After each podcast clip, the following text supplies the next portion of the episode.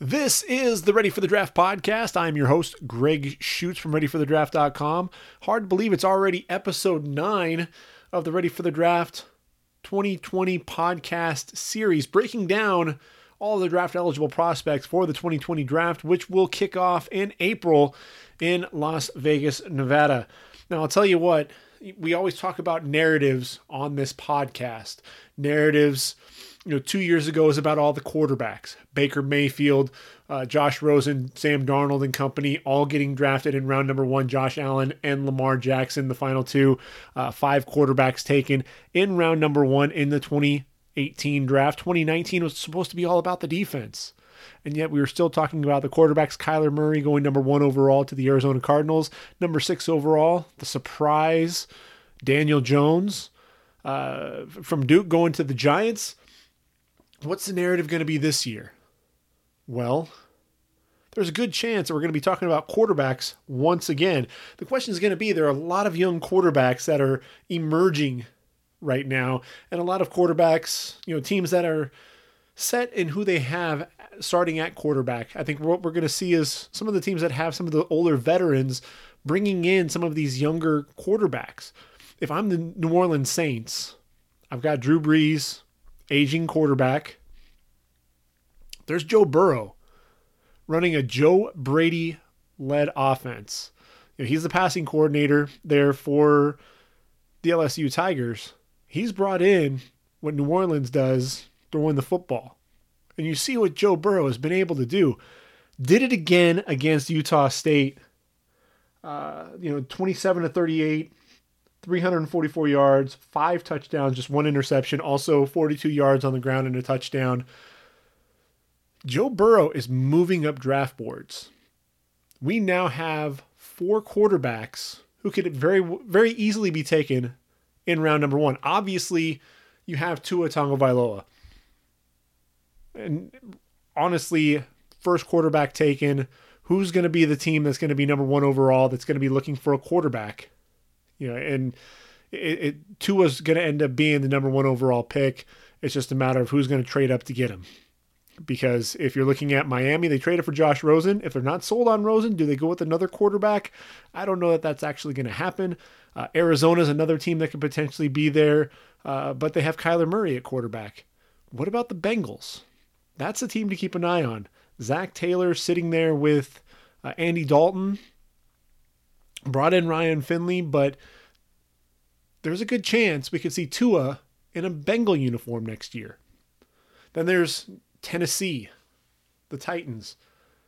Is Marcus Mariota going to be the answer? If the answer is no, they may be looking for a quarterback. Minnesota with Kirk Cousins, I know all the guaranteed money. They may bring in somebody to uh, to back him up. Then there's Philip Rivers, you know, another aging quarterback you know, there's teams looking for depth, and you look at the quarterback position. Joe Burrow cemented himself as one of the top two or three prospects. I look at the way Joe Burrow is throwing the football around the yard, and he looks like he could step in and run that New Orleans Saints offense. Obviously, the game changes when you go to the NFL. Game's just a lot faster. Kyler Murray's already talked about it you hear him talking about how, hey, the holes are still there, but they close up. Close up a lot faster. As soon as I get there, they're already gone. So the speed, obviously, is, is definitely going to be there. But Joe Burrow, to me, has definitely solidified himself as a first round pick. And look, he's gaining on Justin Herbert. And I actually have him penciled in as my number two quarterback. You know, Justin Herbert in a slugfest against Cal this past weekend. Not the most eye popping stats 20 of 33, 214 yards, touchdown, and, uh, and an interception to his credit. And, you know, that was going to be a, you know, a, a, fight against Cal's defense. You know, there's not a whole lot of offense there for the Cal Bears right now, but Justin Wilcox has a, a top notch defense. And Justin Herbert, you know, he struggled at times. And it's one of those things to where, you know, I, I, think people are losing sight of what Justin Herbert is. I think I, I look at Justin Herbert and I think of jo- uh, Josh Allen. He doesn't have quite the arm strength that Josh Allen has, but he's a tremendous athlete, a guy who can move around the pocket. Uh, you know, he flirts right around that 50%, uh, I'm sorry, 60% passing, uh, which is a little bit of a concern at times. You know, that if you've listened to any of my podcasts, you know I talk about how if you can't complete 60% of your passes at the collegiate level, what makes you think that you can complete 60% of your passes in the NFL. It just doesn't happen. It doesn't translate. So last year, Justin Herbert, 59.4% completion percentage, by far his worst uh, output. But you look at what he's done so far this year. I think that's the thing that's that's really people aren't seeing a whole lot of. Yes, the stats are a little bit down at times in, some of the games, but 71.6% passer, over 1,300 yards, 15 touchdowns, just one interception. And when you think about that from a, a production standpoint, he, he's making all the right reads, he's making the right throws, uh, putting the ball where only his receiver is able to make a play.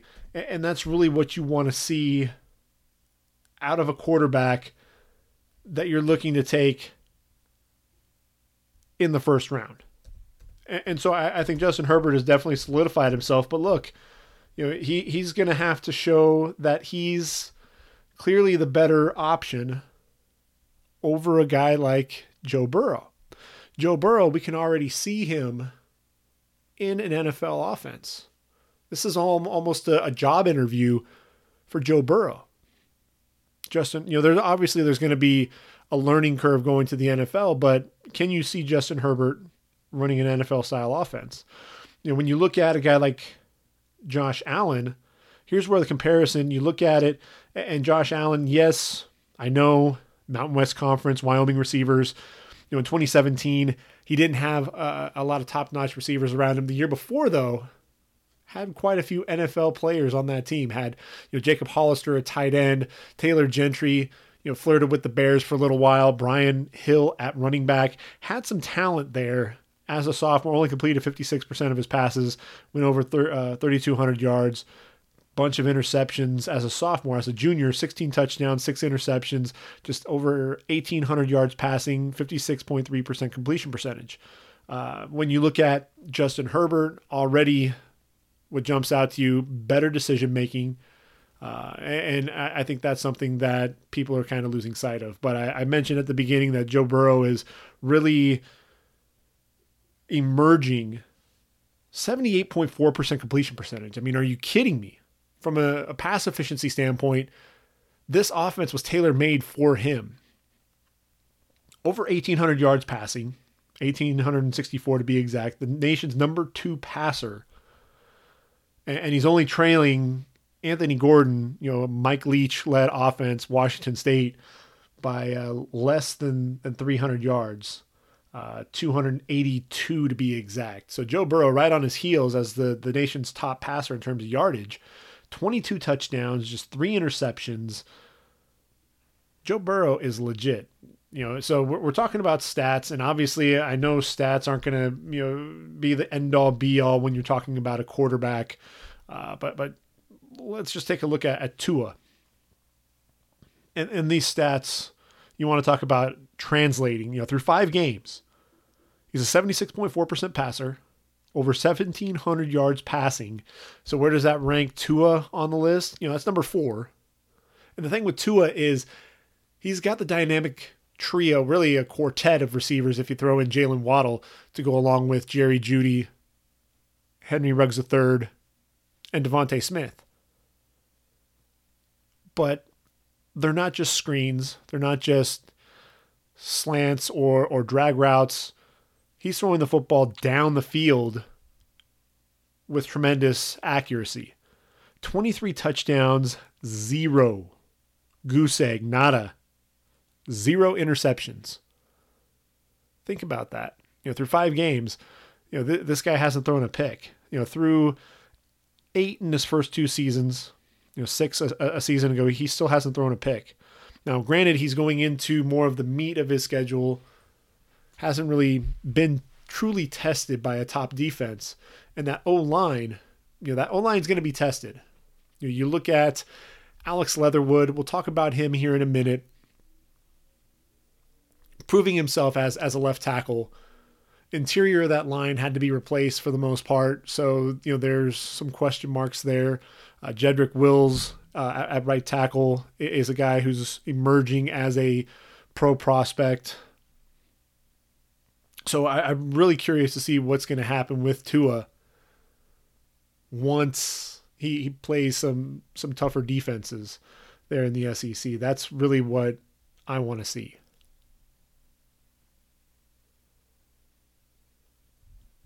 So you have Tua, you have Burrow, you have Justin Herbert. Who are we leaving out? Georgia fans know exactly who we're leaving out, and that's Jake Fromm.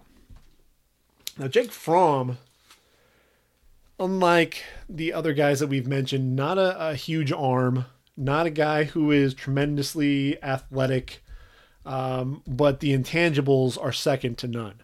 This is a guy who is in complete control of that Georgia offense, knows exactly where to go with the football, reads the defense, makes the checks that he needs to, and you know it, if he's during the play, he's making you know going through the progressions, making the right calls, taking what the defense gives him.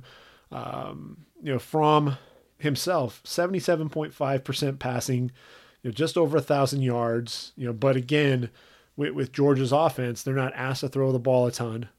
Uh, eight touchdowns, zero interceptions, and again, you know, you can say game manager all you want, um, but the efficiency absolutely there. In, a 43-14 drubbing of, uh, of Tennessee, 24-29, 288 yards, two touchdowns. I'll take that all day long. The poise in the pocket, the, the subtlety with the way that he's able to avoid the rush is impressive. You watch him in the pocket. He, he does a great job really manipulating slides, you know, the subtle slides in the pocket, keeping his eyes down the field, keeping those shoulders square to his target – and the way that he's able to manipulate the defense as well, keeping those eyes, holding the safety before he comes off that and, and hits that receiver is very impressive. They're breaking in quite a few uh, new receivers, young receivers, Dominick Blaylock, George Pickens, and, company. And you see him developing the rapport with these talented young receivers. And that's one of the things that I think a lot of quarterbacks really struggled with, including Justin Herbert. Justin Herbert, with Dillon Mitchell a season ago, struggled at times with trying to develop some rapport with other receivers because Dillon Mitchell went down to injury. Jake Fromm having no issues with that. He's got six, seven, eight receivers at his disposal, and he's spreading the football around you know, granted, he's also playing behind a, a, pretty stout offensive line led by Andrew Thomas, the top offensive tackle in this year's draft, in my opinion. But those are your top four quarterbacks. And, and you look at the numbers, they're just eye popping in terms of what they're doing out on the field right now. Who are the quarterbacks behind them? That's really the big question. Coming into the season, Jordan Love you know, the 6'4, 225 pounder out of Utah State was hyped up as a potential top 10 pick. And I think there's still a chance that Jordan Love can be a top 10 pick. I just don't know that it's going to be in 2020. I think it may be in 2021. You know, a season ago, 64% passer, over 3,500 yards, 32 touchdowns, six interceptions for the Aggies. This season, through five games, uh, taking a little bit of a dip in terms of his completion percentage 62.5%, over 1,300 yards, six touchdowns, eight interceptions. That's really the part that's going to make you a little bit more nervous. You know, he's playing some some tougher competition against LSU. Really struggled, just 50% completion, 15 of 30, 130 yards, three interceptions. Granted, Utah State was overmatched, 42 to six never really, you know, stood much of a chance coming out of the gate. But that was his chance on a big stage against an SEC opponent to really emerge as a potential first round pick in 2020. Utah State, again, they don't have the manpower to deal with a team like LSU. When you have uh, that, that talent especially you know guys like you know K'Lavon Chaisson uh, and Jacob Phillips, and on the outside Kristian Fulton, Grant Delpit, and, and of course the the young guy Stingley out there, and you know on, on the the cornerback position, tremendous freshman. You're gonna have you're you're probably gonna struggle, and, and that's exactly what Jordan Love did. I, I think Jordan Love is one of those guys that's to come back for his senior season. Now, there's a, a group of four quarterbacks sitting behind Jake Fromm that I think ultimately will come back for one more season. Jacob Eason of Washington's another one. 6'6, 227 pound junior out of Washington. Jake Fromm was the reason why he ultimately transferred to Washington. Ended up having a an injury, knee injury that bounced him out of the 2017 season in the opener. Jacob Eason from Washington. I think he played high school about 34 miles away from the campus. Ultimately transferred, and this is his first year as a starter. And when you watch Jacob Eason play, I think the biggest thing that you see is the arm strength. The arm talent is absolutely there. He's a big, strong arm kid, a guy who can make all the throws. But consistency is is a concern. You know, you if you just look at the numbers, 65.7% completion percentage, over 1400 yards, 11 touchdowns, just 3 interceptions. Like in the game this past weekend against Stanford, a game that they lost 23 13. He started the game 5 of 5 on the opening drive. Finished the game 16 to 36, 206 yards, a touchdown, and an interception on the day. You know, one of the things that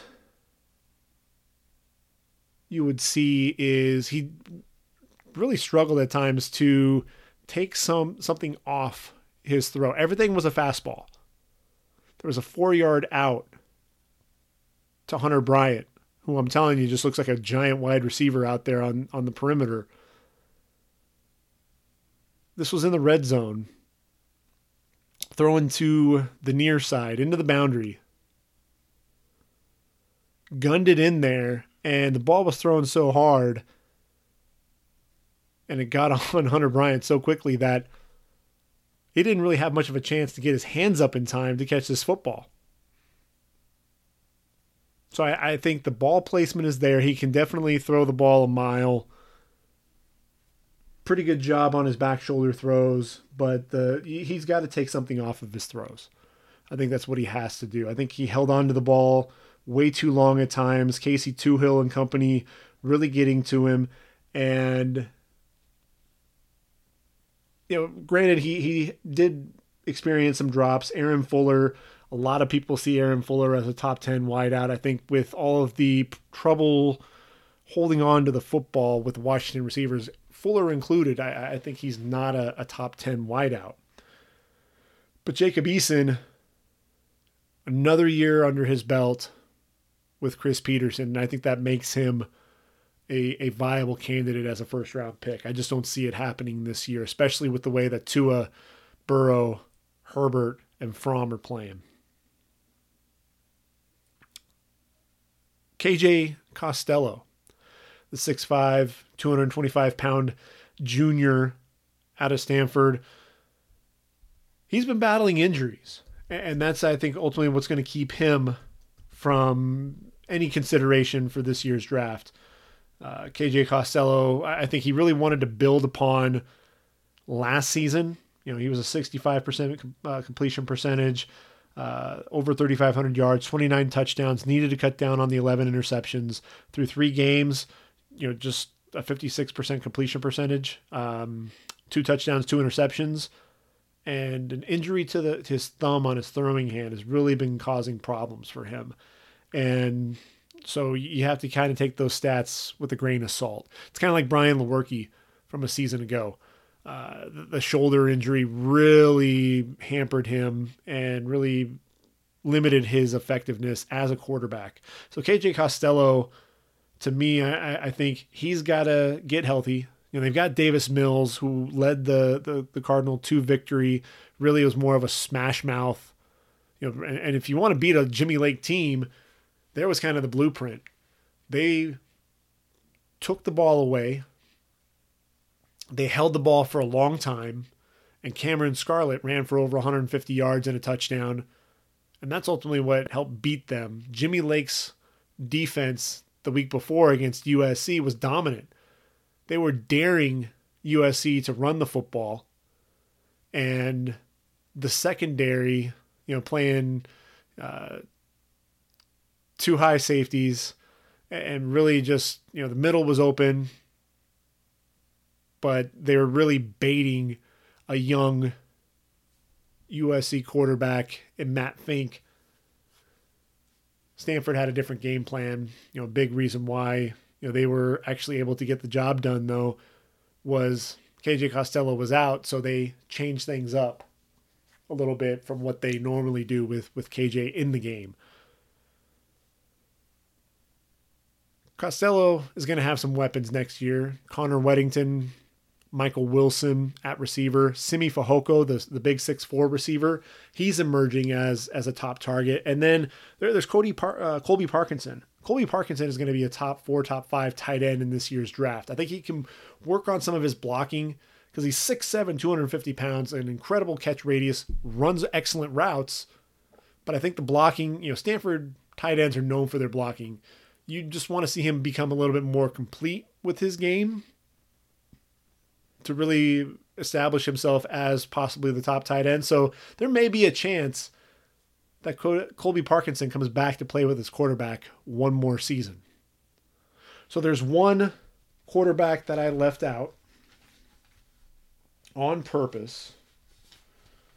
I know, shame on me. But Sam Ehlinger. And the reason why I left him out, he's taken on OU. He's taken on Jalen Hurts. He's played very well against OU in the three previous outings. Ehlinger throwing over 900 yards in those three games. And the thing with, with Ehlinger is I think he just continues to get better and better. I think one of the things that stood out for me as a freshman, just the, the grittiness, possibly, you know, potentially leading Texas to a win over USC. Uh, you know, as a sophomore, continued to build on that you know, became, you know, started completing over 60% of his passes. Uh, you know, threw for over 3,200 yards, cut down on the interceptions, 25 touchdowns to just five interceptions. And so far, through five games, just continuing to get better again 69.4% completion percentage, over 1,400 yards passing, 17 touchdowns, just two interceptions. And this is a kid, he doesn't have his number one wideout in Collin Johnson although Johnson may be back for OU, the Red River rivalry. Try to say that three times fast. But he also has Devin Duvernay, and I'll tell you what, you know, Duvernay ha- has benefited from Collin Johnson being out because he's been able to showcase what he can do, and he has a chance to be a third round pick when it's all said and done. You know, then there's Brennan Eagles, and you know, they're, they're down at the running back position. I think Keaontay uh, Ingram is showing what he can do. The interior of that line was what I wanted to really watch. Zach Shackelford, he gets in trouble when when that pad level gets a little too high. Parker Braun, he came over from Georgia Tech, and he's one of my favorite guards to watch. One of the, my favorite interior linemen, period, to watch. This guy plays with a mean streak. He gets out, he's going to bury you, he's going to pummel you, he's going to maul you to death. And uh, I think he has a chance to be a day two pick. And then there's Samuel Cosmi, the left tackle. Who would have thought that this guy had that type of athleticism? You know, he was carrying the carrying the football uh, at one point. So effortless with his kick slide, very quick feet. He's going to be a tackle on the rise for next year's draft. Keep an eye out for him. I think he'll be battling the likes of Walker Little, uh, and Penei Sewell for the top tackle position when it's all said and done. But back to Sam Ehlinger, you know, the gritty, gaming performer, um, you know, a guy who's just so tough, you know, tough as nails, you know, very quick with with the ball in his hands. You know, he's already rushed for uh, over a thousand yards in his career, 21 touchdowns to his credit, including 16 from a season ago. The ball placement is getting better the decision making is getting, better, quicker going through his progressions. I just don't think he's there yet. Could he potentially be the fifth quarterback taken in round number one? I, I just don't see it. But Sam Ehlinger comes back for one more year with an you know a young receiving corps that's getting better, an offensive line that is is improving they could have something there. Tom Herman is definitely building a contender in Austin. So I think Sam Ehlinger, it would behoove him to come back for one more year. Because really, what you're talking about is I've, I've listed those four quarterbacks, and you got a guy by the name of Justin Fields out of uh, you know Ohio State putting a Heisman performance together for the ages there at Ohio State and he's only a sophomore. So there's a good chance you'll see Justin Fields coming out at the end of next season. So draft class next year is, strong. But the thing is, is Love, Ehlinger, Eason, and Costello. Could any of them come back? You know, come out in this year's draft? Sure. But the ceiling, I think, for them in 2020 is going to be day two you know, uh, early second round for any of those guys. So I think come back for one more year, really polish things, get things together, and uh, put up some numbers like with Tua and, and Burrow and, and Herbert and Fromm. That foursome, you know, if you can put up numbers like that, then we're talking. There's another junior that I actually have in my my top ten goes by the name of Jamie Newman out of Wake Forest. 6'4, 230 pounds. Not many people know about this guy, and he's quietly putting together a very impressive season for the undefeated Demon Deacons. He's got a couple of receivers as well. Sage Surratt, redshirt sophomore, he's a guy to watch. And then Scotty uh, Washington on the other side has some troubles with the drops, but you know Jamie Newman is a guy who's he's a big physical quarterback uh, completing nearly 70% of his passes, over 1,500 yards, 14 touchdowns, just three interceptions. Also carried the ball so far 262 yards on the ground, three touchdowns. He's the best quarterback nobody's talking about. I have him in my top 10, right below Love, Ehlinger, and Eason. Took Costello out of my top 10 just because that thumb. I just don't see him coming coming out you know, and Sam Ehlinger, look, you've seen the stories on all of the different newscasts whenever you watch or broadcast whenever you watch Sam Ehlinger play. He loves, he lives for for Texas football. He loves Texas football. He's born to be a Texas quarterback. I think he's going to maximize his time there and come back for one more year. So Jamie Newman could be the beneficiary of some of these quarterbacks coming back and decide, you know what? I could be an early day two pick and enter the draft, or he could be another guy to add into that mix. There are a lot of young junior quarterbacks who could decide to stay and really make the 2021 draft an interesting uh, group of quarterbacks. So what does that where does that leave us in terms of that quarterback position if you take out that quintet of juniors? Well, Nate Stanley of Iowa was hoping for a big season. You know, I, think one of the things with Stanley that is no secret is the streakiness with his deep ball accuracy. That's one of the things that he struggles with. He's a 50, 58% completion per, uh, career passer 60 touchdowns, 19 interceptions. Uh, but if you watch the game against Michigan, the 10 3 finale, um, you know, you, you look at it 23 of 42, 260 yards, three touchdowns.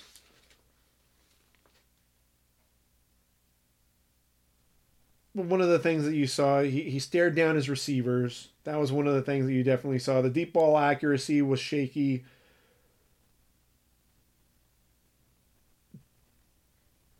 Decent ball placement to the outside. Um, I think he did a good job, you know, sliding to his left, extending the play, keeping his eyes down the field. But it's the consistency. You know, don't hold on to the ball for so long that you're going to take a sack. Make the right read. Get rid of the ball quickly. If you're going through your progression, don't stare down a receiver. You know, go through those progressions. Don't stay on locked on to one receiver the entire time. To me, Nate Stanley and his draft stock has been dropping steadily. Now, this was a guy who many, including myself, thought he had a chance to solidify himself as a day two pick. Now I think there's a chance that he could end up being a late day three, you know, possibly, you know, there's so many quarterbacks that you question whether or not they're going to get drafted and they end up getting drafted late. Um, or he could be a priority free agent. I think because of his size, because of the arm strength, you know, there's some tools to work with. 6'4", 245 pounder. Um, you know, but I, I, I look at his his completion percentage this year. It's just a shade under sixty two percent. He's going to be going into the you know really the meat of the Big Twelve or Big Ten conference play. He's going to more than likely end up under sixty percent for the year. And if you're completing under sixty percent of your passes in your career and don't have an entire year where you've completed at least 60% of your passes under your belt, I think your ceiling is probably mid to late day three. Then there's Shea Patterson. Now, Shea Patterson in that game, you know, 306, uh, let's see, no, I'm sorry, 136 attempts with that interception going into that game um, before throwing a pick. He was just 14 of 26, 147 yards, and that interception. Um, you know, he's he's a gunslinger.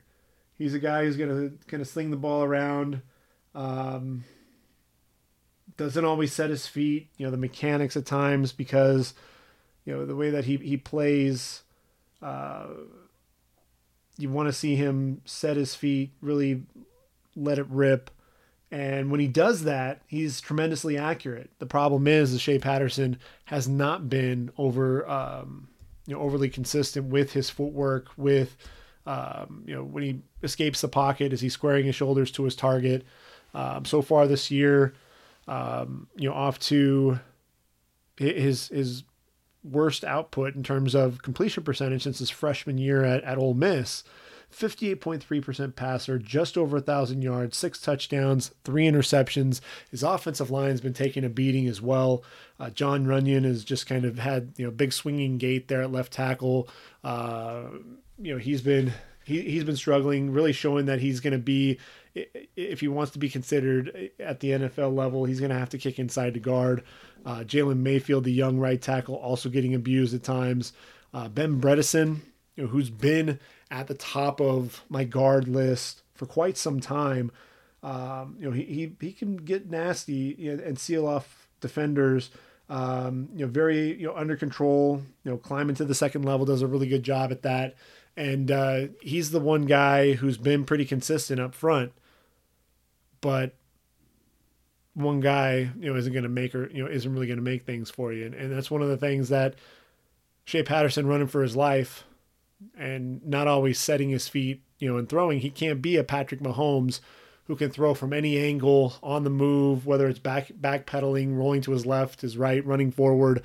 Uh, Shea Patterson can't do that. So playing behind uh, an inconsistent offensive line, you're going to get some inconsistent play out of him. And, and so I think Shea Patterson, you know, another day three pick, not really the guy who is emerging. But there is a guy in the Big Ten, And I was critical of him a season ago, but it was mostly, you know, really his play was hampered by the shoulder injury that he was dealing with. Uh, Brian Lewerke uh, of Michigan State, 6'3", 216 pounds. You know, this is another guy. You know, the biggest thing is is that completion percentage. 57.1% completion percentage to his you know to his name. Um, you know he's a 58.5% passer this year. Um, I think what was encouraging watching him play against Ohio State though was his ability to read the defense and, and take what they were giving him. You know this was one of the things to where he, he did a really good job, especially um, moving the launch point he'd roll out, do a really good job of, of setting his feet and firing at the target. He was picking really on the middle of the field, uh, that tight end position, do a really good job of looking off the safety or on a play action, make sure that the safety's biting and coming up, then throw over the top and hit the hit the tight end over the middle. You'd also see him uh, you know, pick on Baron Browning a little bit, throwing over him and in front of the safety, in front of Jordan Fuller, hitting the tight end. And his tight ends were really his favorite targets. That and and Darrell Stewart, uh, and and Darrell Stewart Jr. is is a receiver. He's a 6'2", 215 pounder. Um, you know, very emotional player, a guy who was really trying to get his team fired up. And I thought for the most part it, it worked. Um, six receptions, 68 yards, and a, and a touchdown for Stewart. Um, very athletic, a guy who was really running a lot of the the crossing routes uh, very well, using a, his bigger body uh, to shield the ball from defenders. A reception in 30 straight games, a very reliable target.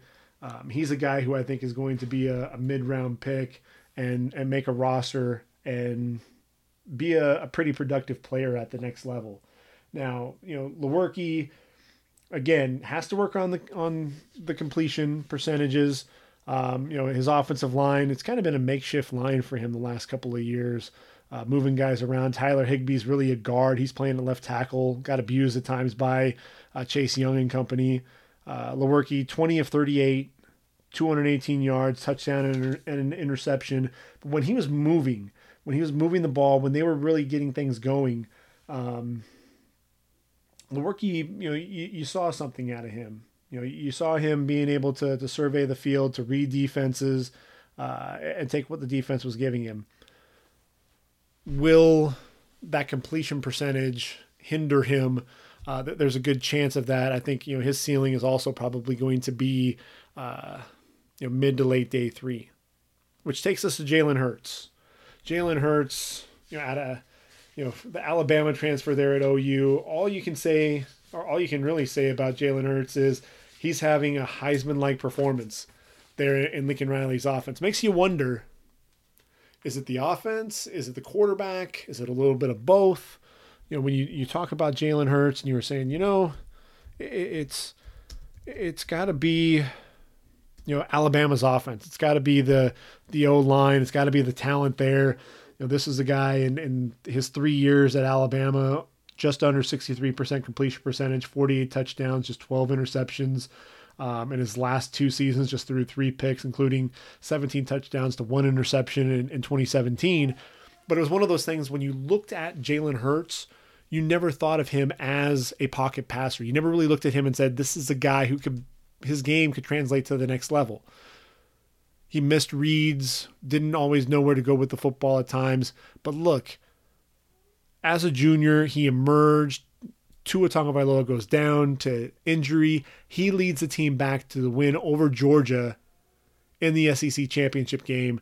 Transfers to OU as a grad transfer, comes in really business-like uh, approach, and he's been phenomenal you know, completing over 75% of his passes, over 1,500 yards passing, 14 touchdowns, just two interceptions. One of the interceptions was this week, this past weekend against Kansas. Didn't lead, uh, lead his receiver. Ultimately, got got himself picked in, the game. But look, you know, this is a guy. You know, his freshman year, 954 yards and 13 touchdowns, looked more like a tailback than he did a quarterback. And you know, this year, you know, just under 500 yards passing, 8.8 yards per carry, seven touchdowns already on the year. Uh, so he he's on pace to rush for over a thousand yards, much like Kyler Murray did a season ago. And they, you know, OU hasn't been challenged yet. They're going to get challenged this weekend against Texas. You really want to see what he can do. You know, he's been hitting a lot of you know wide open receivers, but you see him pushing the football down the field with accuracy, able to hit uh, you know Charleston uh, Rambo and you know CeeDee Lamb in stride, really knowing what to, what to do with the football. Um, some post play. There was a post pass to the freshman Jadon Haselwood, um, and really dropped the ball in a bucket. I mean, it was just excellent timing, threw his receiver open, just put it right out in front of him. Uh, that's really what you want to see that development, um, you know, with, with Jalen Hurts, you know, and not just not just the big plays. You know, there was a play, it was a second down, second and ten, spun away from pressure, squared his shoulders to his target, hit his fullback uh, slash H back Emmanuel Hall for an 11 yard gain you know, just being in, you know, calm, cool, collected. Hey, you know what? I'm rolling away from pressure. I know exactly where to go with the football. I hit my wide open H back, who gets a first down on, on second and second and ten. So I think you're seeing the development. I think Lincoln Riley has a big part in that. There's some wide open receivers. He's got you know CeeDee Lamb running free. He's got Charleston Rambo running free, but you know the development is there and the more you watch Jalen Hurts play the more you look at it and say you know what there are some tools there is he you know the, the Lamar Jackson comparison I've heard people say he's not on that level yet you know but I think it's one of those things I talked about Dak Prescott and I said Dak Prescott in his junior season was a, a an ath, you know a good athlete who was playing quarterback transition to his senior season, he he really established himself as a good quarterback who just happened to be a great athlete. And I think that's one of the things that Jalen Hurts is is slowly making that that that transition. Is he going to be a day two pick? Because and the reason why I'm, I'm, I'm laying a lot of these quarterbacks out is Jalen Hurts has a chance to make uh, make it on on day two of the NFL draft. He can end up in the second or third round um, just with with the way that he's been playing, he's got to continue to show that he can make the right reads, that he can put the ball where his receivers can make a play, um, and if he can do that, he's got a great chance at being a day two pick, especially when you're looking at this quarterback class. Like I said. You're rounding things out, I've got Steven Montez, uh, 6'5, 235 pounder uh, out of Colorado. Colorado, I believe, is taking on Oregon tomorrow uh, because we're recording on, on Thursday, uh, October 10th. So you get to see what Montez can do against the Oregon Ducks, against uh, Troy Dye and company.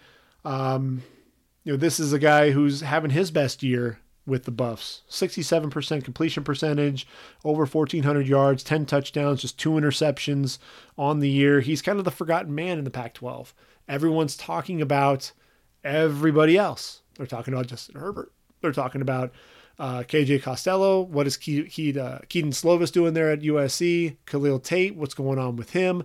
There's a freshman at, at Arizona State uh, that, that's playing well. Um, you know what's going on at UCLA and, and what's going wrong there. Chase Garbers is getting some recognition at Cal. All Steven Montez is doing is continuing to to play well and and put up the right numbers there for uh, Mel Tucker in his first year with the Buffs. Uh, you know, and, and, I think you know the three and two record. That's one of the things that's really kind of taken the hit for them is is the that that uh, that record. You know, and and with, with Colorado, they they took the loss to, to Air Force. Uh, you know, thirty to twenty three, and then they also lost uh, this past week to Arizona, uh, 35-30. You know, that th- those that that loss definitely stings a little bit there for the Buffs. You know, if the Buffs want to be taken seriously in the Pac-12, uh, you know they they're going to have to rebound from that.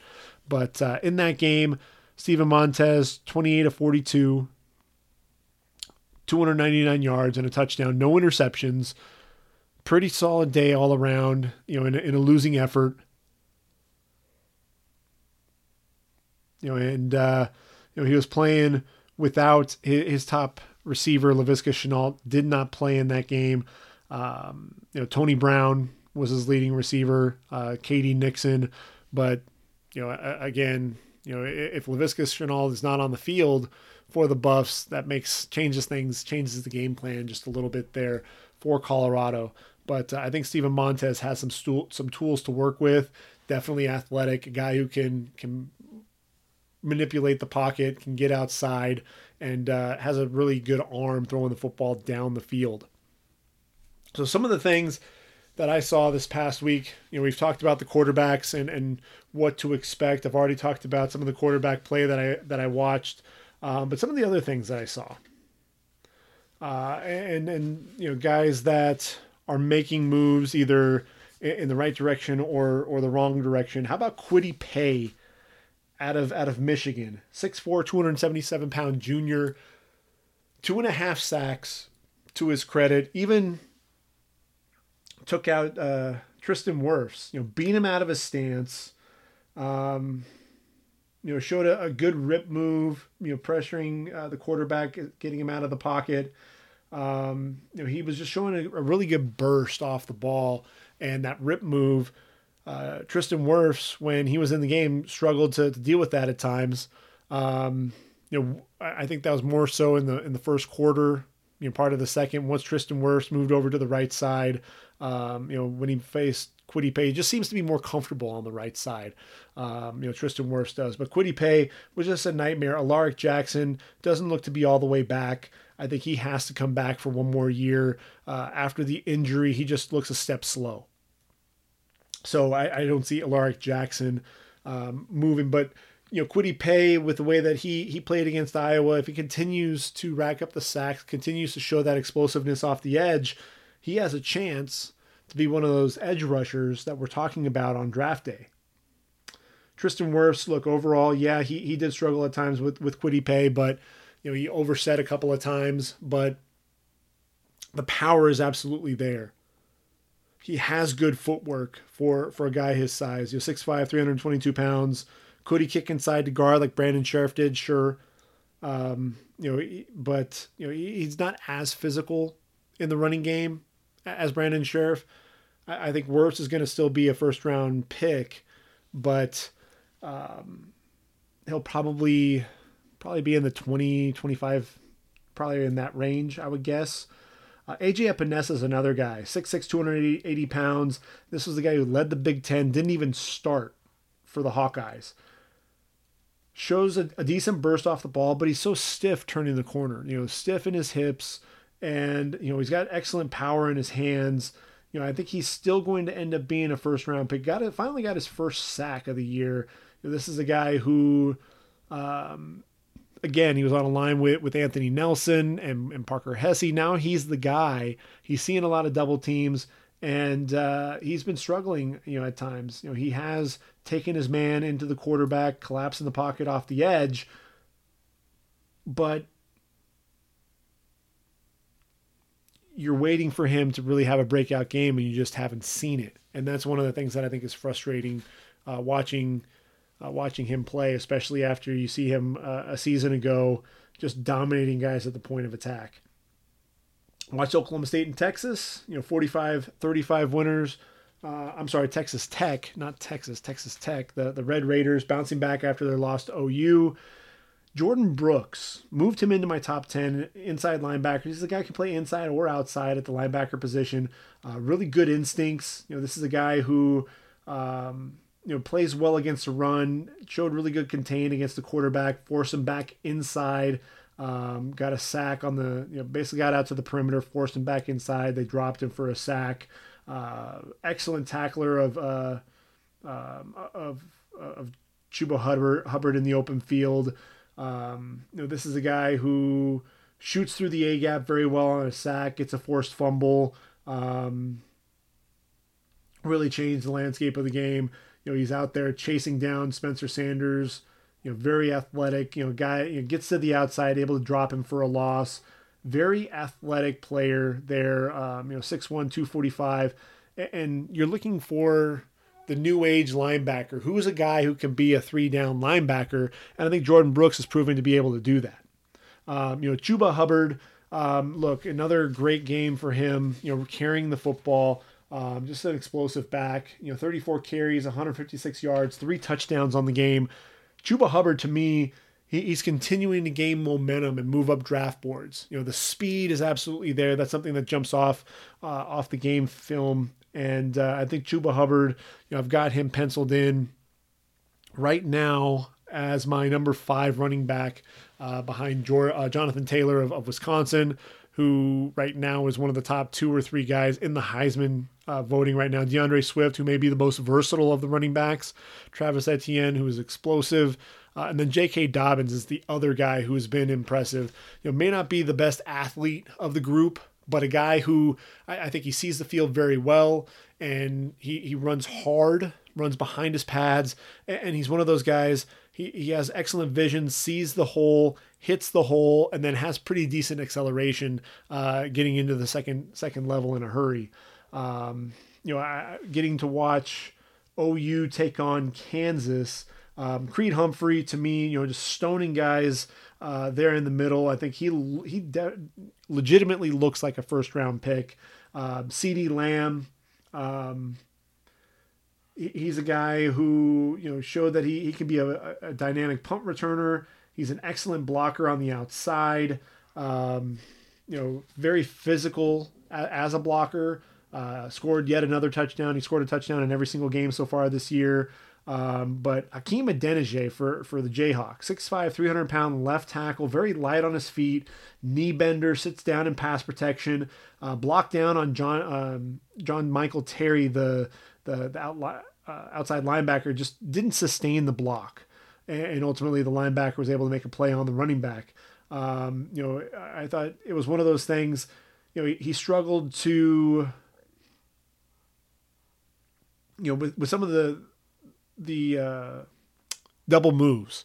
He, he did a really good job. You know, very stout. You know, with with uh, Jalen Redmond on a play, but uh, he was kind of slow to reset, and ultimately uh, Redmond beat him on an inside move.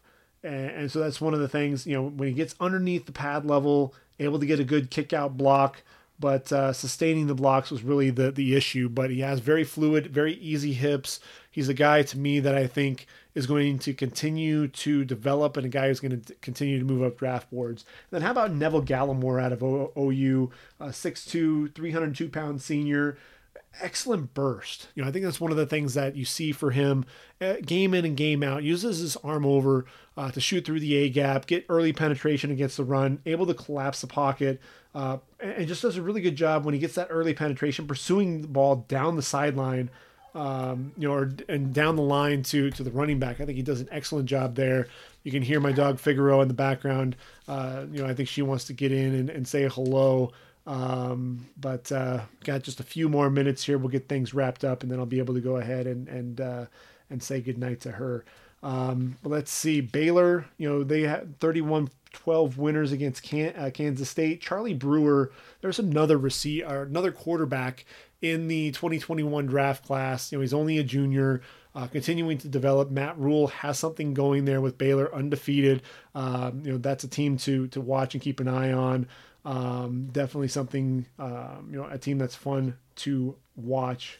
Um, let's see who else can we talk about. How about Rodney Smith out of uh, out of Minnesota? Rodney Smith, 24 carries, 211 yards, and a touchdown in a 40 to 17 win over the Fighting Illini, uh, Illini there in Illinois. Um, patient runner, did a really good job looking for, um, you know, um, waiting for those holes to develop. Gets gets up the field, has really good vision, and uh, like I said, and you know breaking tackles you know showed some good speed uh, getting to the next level um, speed getting to the outside and uh, you know the balance running through contact the lower body strength i think was another thing that really stood out for me with him um, if you watch the Auburn game against Florida, yes, Florida won 24 13. I thought Jonathan Greenard uh, definitely showed some explosiveness off the edge. He's made it into my top 10 of, of uh, edge rushers. Uh, you know, I thought Jack Driscoll was impressive uh, for Auburn, 6'5, 296 pounds. Uh, showed an ability to climb to the next level, um, you know, th- to the second level in the running game. you know, knee bender gets underneath the pad level, uh, overset on one play. Um, defensive end got an inside move on him, but he was able to recover, slide back inside, and pick him up. So, you know, really good lateral quickness there for Jack Driscoll. I was really impressed there. I think he's a guy who's going to be moving up my draft board there at the offensive tackle position. Um, but Derrick Brown, I don't think there was anybody that was more impressive overall than, than Derrick Brown. This was a guy who was virtually unblockable. Um, they were throwing you know double teams at him left and right. Just the power to, to drive his man back into the backfield, the the speed to power, getting underneath the pad level, you know, and just putting the guy on skates, walking him back, exploding into the backfield. Um, you know, he had a uh, you know extended his arms into into the right guard and really just kind of bench presses him, getting off that block.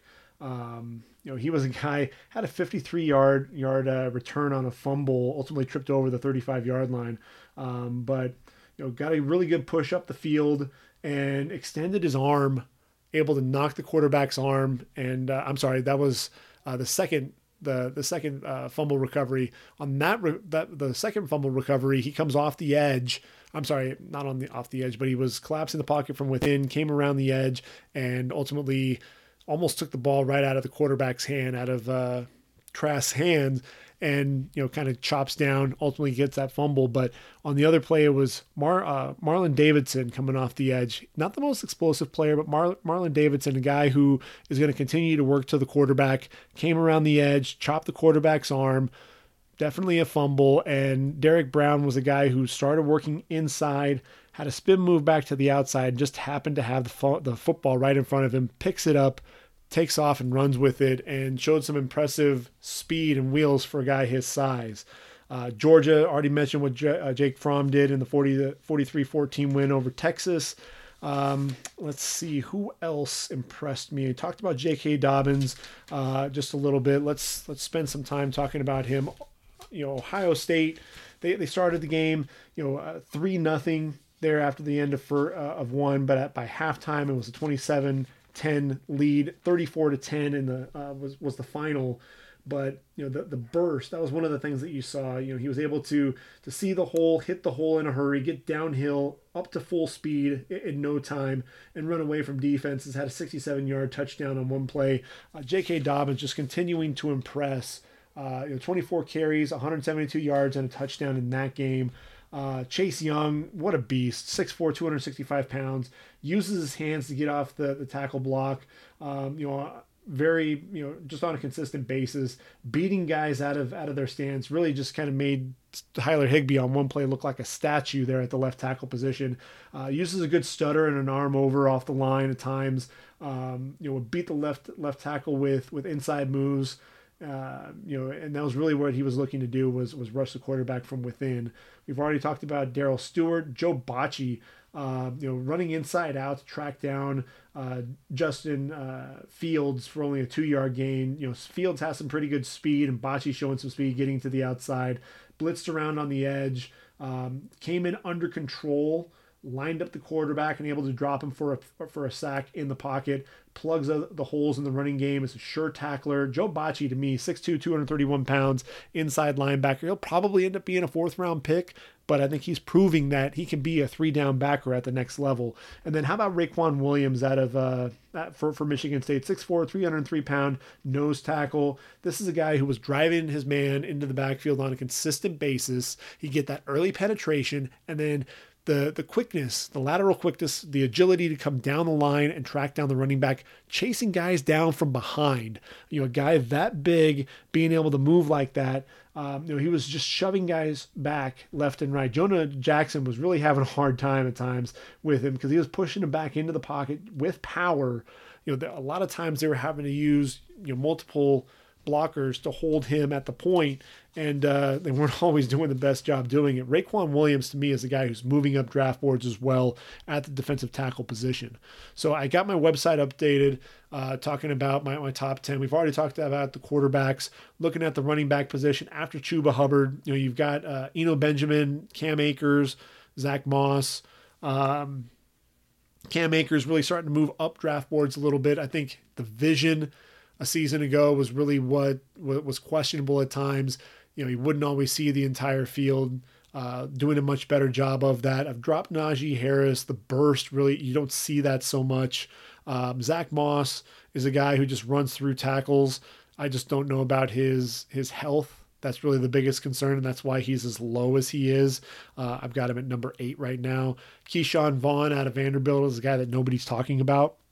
Uh, wide receivers, you know, it's still you got Jeudy, Lamb, Ruggs, Higgins, uh, Jalen Reagor of TCU. Laviska Shenault, I've got him at number six. Really, the biggest thing is, is can the kid stay healthy? Uh, he's a guy who really works a lot of the underneath routes. You know, big physical guy. I think he'll end up probably being a day two pick when it's all said and done. Tylan Wallace of Oklahoma State, a guy who's an excellent route runner, just making plays there. Um, but is he another, you know, James Washington clone? James Washington a lot faster than he was, more, you know, but Wallace was more sudden in and out of his breaks. You know, it'll be interesting to see how his game translates to the next level. I penciled in Justin Jefferson out of LSU, the 6'3", 192 pound junior at number eight, ahead of DeVonta Smith. He's a big playmaker. Uh, you know, Sage Surratt, uh, the 6'3", 220 pound redshirt sophomore I was talking about out of Wake Forest. Wake Forest has got some guys, and I've got them, you know, I'm, I'm giving them some of that recognition that I think they deserve. Sage Surratt, he's, like I said, he's a redshirt sophomore may not come out in the draft, but a guy who I, I think is is is really putting teams on notice. Um, he's he's you know really taking the ACC by storm and is so difficult to cover because he's got the vertical speed. He's so physical though after the catch as well. Um, and I've got Michael Pittman penciled in as another big physical wide out there at USC. Uh, tight end position, you know, Albert Okwuegbunam, Brycen Hopkins, Jared Pinkney, you know, those are your top three. You can kind of move them in any order that you want. Um, you know, Grant Calcaterra reminds you a lot of, of Mark Andrews. Uh, can he stay healthy? That's the big question. Colby Parkinson, Jacob Breeland, Hunter Bryant, the trio there out of the Pac 12. Um, then you have uh, you know, Mitchell Wilcox catching the ball there at South Florida. Uh, Hunter Bryant, or I'm sorry, Harrison Bryant out of Florida Atlantic, big six seven wide out there for Lane Kiffin. Um, you know he's really catching the ball well. Um, offensive tackles, Andrew Thomas. You know this guy is he can be physical in the run game. You know you talk about the pass protection and, and the feet. You know you see him extending those long, those arms into you know he doesn't have tremendous length, but you know he sits down and then extends those arms out and really utilizes the length that he does have. Um, you know, it reminds you a lot of uh, of Isaiah Wynn, and I, I, think if you talk about Thomas, does he have the length to play tackle? He absolutely does. Uh, Tristan Wirfs, we talked about him. Alex uh, Alex Leatherwood, I had him as a guard. Um, but the way that he's played for Alabama to this point, and just really some of the guys that um, haven't, you know, Walker Littles and, you know, guys getting hurt. Um, Alex Leatherwood's really moved up the draft board. I've got him at number three for my tackles. Lucas Niang out of TCU, inconsistent footwork, but a big physical guy, 6'7, 328 pounds, very light on his feet. Prince Tega Wanogho, 6'7, 305 of Auburn. Um, another guy very light on his feet. You know, I, I, think he's you know needs to work a little bit more with with his footwork, a little bit raw, uh, especially in the run game which you know you look at those athletes trey adams is a known commodity 6'8 314 pounds out of washington very physical knee bender in the passing game very physical in the run game but can he stay healthy? Can that knee in the back check out? That's going to be the big question there. Calvin Throckmorton's played multiple positions for Oregon, four out of the five positions this year. Josh Jones out of Houston, the best offensive tackle that nobody's talking about. 6'7, 310 pounds. You watch him in pass protection, very light on his feet. I believe only two pressures the entire season. Uh, he's one to keep an eye out for as well. Um, at the guard position, you know, I think Trey Smith, Tommy Kraemer of Notre Dame, Shane Lemieux, Parker Braun, and, and Ben Bredeson, those are really your top five uh, at the offensive guard position. Centers, you know, obviously Tyler Biadasz and, and Creed Humphrey, both likely going to be first round picks. I think, you know, Daryl Williams, Jake Hanson, uh, going to be day two guys. Matt Hennessy of, of Temple um, is a guy to keep an eye out for as well. Um, you know, when you look at the defensive side of the football, mentioned Chase Young and AJ Epenesa, uh, Curtis Weaver getting the job done, rushing the passer. Yetur Gross Matos spends a lot of time in opposing backfields, but not you know, so you know, known as much as a, as a sack artist, really waiting for him to take off. Alton Robinson is one of the more athletic pass rushers, but he's another guy who hasn't really had a breakout game, much like Epenesa. Uh, Jabari Zuniga has been injured, but you know when he was playing well, he, he did really well there for Florida. Kenny Willekes plays like a hair, you know, a guy with his hair on fire. Carlos Basham Jr., Boogie Basham out of Wake Forest, 6'5", 275, the junior, making a name for himself. If you haven't gotten to watch him play yet, tune in and watch Wake Forest. Derrick Brown, number one off to our defensive tackle. Um, you know, he has a chance to be a top five pick. He's that dominant. Uh, Marvin Wilson and, and Javon Kinlaw going to be first rounders. Raequan Williams, Leki Fotu, uh, Raekwon Davis, uh, you're likely going to be day two picks. Neville Gallimore's moved into my top 10. Outside linebackers, you know, you've got Isaiah Simmons, you've got Julian Okwara. Um, I've actually put Alex Highsmith um, of Charlotte. If you remember, you know Marcus Davenport, Marcus Davenport was able to do uh, rushing the passer there for UTSA. I think Alex Highsmith is going to be another guy similar, you know, uh, uh, similar to that. Charles Snowden of Virginia, six seven linebacker, excellent length. Um, you know, inside backers, Monty Rice, you know, David Woodward had an excellent game there against LSU, had 16 tackles and a sack, um, showing that he can be a three down linebacker as well. I mentioned, you know, Joe Bachie uh, and Jordyn Brooks there in my top 10 as well. Uh, cornerbacks, obviously Okudah, Fulton, Hall, Paulson Adebo against Washington, and, uh, and Jacob Eason. Uh, four pass breakups, really showing you know the aggressiveness. But you know he'd extend down the left sideline, extend his left arm, and just keep his hand there on on the pad on on the, the wide receiver's shoulder pad. He'd look back for the football and then extend his right arm to make a play on the ball. You know, with his his inside leverage, and that left arm never did anything. It never pulled. He just let you know kept it there, never pushed the receiver, and and just basically use that to kind of get a gauge, you know, from a distance standpoint, and ultimately able to reach for the for the football. I think you know he, he's continuing to develop. I was a little hard on him in, in on my last podcast, but he's a guy who's continuing to to make plays. Trevon Diggs, C.J. Henderson, you've got six corners who could very well end up being uh, first round picks. I think AJ Terrell, Shaun Wade, kind of that next group there with uh, Jeff Gladney, uh, Essang Bassey is a guy who you know has makes a lot of plays on the football there for, for Wake Forest as well. Needs to be in consideration. Um, Delpit and and Xavier McKinney at safety. You know, Brandon Jones going to have a true test there against OU, uh, especially if there are guys that can't you know really get a go there for for at the safety position. Hamsah Nasirildeen, if you haven't seen Florida State play, this is a big 6'4", 215 pound safety, potential linebacker hybrid. Um, Ashtyn Davis out of Cal um, is a track athlete, you know covers the field uh, you know, all over the place. Reggie Floyd is a big physical guy there for for Virginia Tech. Alohi Gilman uh, is a leader there for Notre Dame. So those are some of the guys that I have in my top ten. Uh, tune in to readyforthedraft.com and, and take a look at at some of my picks there. And then really quick because Figueroa really really wants my attention, so I, I need to go ahead and make this quick. Obviously, you have the Red River rivalry, the number six Oklahoma Sooners taking on Texas. Uh, in the Cotton Bowl. Uh, let's see, what else do we have? Uh, Michigan taking on Illinois. Um, you know, not a whole lot of games that jump out to you there in the morning. Um, you know, Georgia taking on South Carolina. Um, you know, between the hedges, that'll be interesting. Um, can Javon Kinlaw put some pressure from from the interior there against Jake Fromm? Um, when you take a look at the afternoon games, Bama going to Kyle Field, the 12th man. Um, can Texas A&M pull off the upset there? Not likely, but we'll see. Clemson taking on an improving Florida State team. Um, now that Alex Hornibrook is there at quarterback. Um, speaking of Hornibrook, his for, former team, Wisconsin, number eight in the country. The Badgers taking on uh, Michigan State at home. Uh, ASU uh, taking on the, the Cougars. That's going to be an interesting matchup as well. Uh, the best running back nobody's talking about, uh, number 25 for Cincinnati Bearcats, Mike Warren, uh, very physical runner, guy to keep an eye out for as well. If you go into the the evening games, USC traveling to Notre Dame uh, in South Bend, you know that's always a game to, to keep an eye on. Number nine ranked uh, Fighting Irish taking on the Trojans. Trojans will have uh, Kedon Slovis back. Um, Penn State traveling to Iowa to Kinnick Stadium. Uh, the number 10 ranked Nittany Lions. Can they uh, you know, hold off Iowa? Nate Stanley is going to have to have a big big game if they want to pull off the upset there. And then you have Florida traveling to Baton Rouge, Joe Burrow and company taking on that Florida defense. Can Jonathan Greenard uh, and, and, company put pressure on?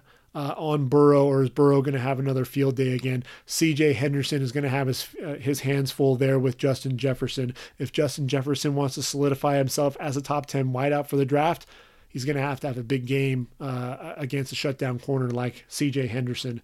Um, and those are the games to really keep an eye out for this weekend. Those are going to be the games I'm going to be keeping an eye on. And uh, tune in next week, and we'll go ahead and break down all of those games.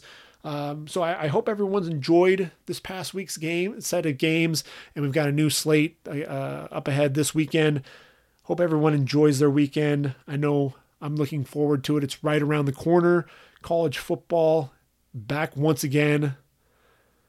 I can't wait for for this weekend as a Trojan fan, seeing if uh, if we can take down the Fighting Irish, especially ranked number nine in the country. Uh, we'll see if that that can happen. You know, fight on for all you Trojan fans and uh, Boomer Sooner. That's for for all all my my fellow Sooner fans here in, in the state of Oklahoma. Uh, you know, my wife is a is a Sooner as well, so you, you will see what Boomer, uh, you know, what the Sooners can do there uh, against Texas in the Red River rivalry. So for readyforthedraft.com. This is the Ready for the Draft podcast. I am your host, Greg Schutz. I hope you've enjoyed the time that we spent together. Stay tuned for next week. We'll go ahead and do it all over again. So until then, take care, everyone, and I am out of here.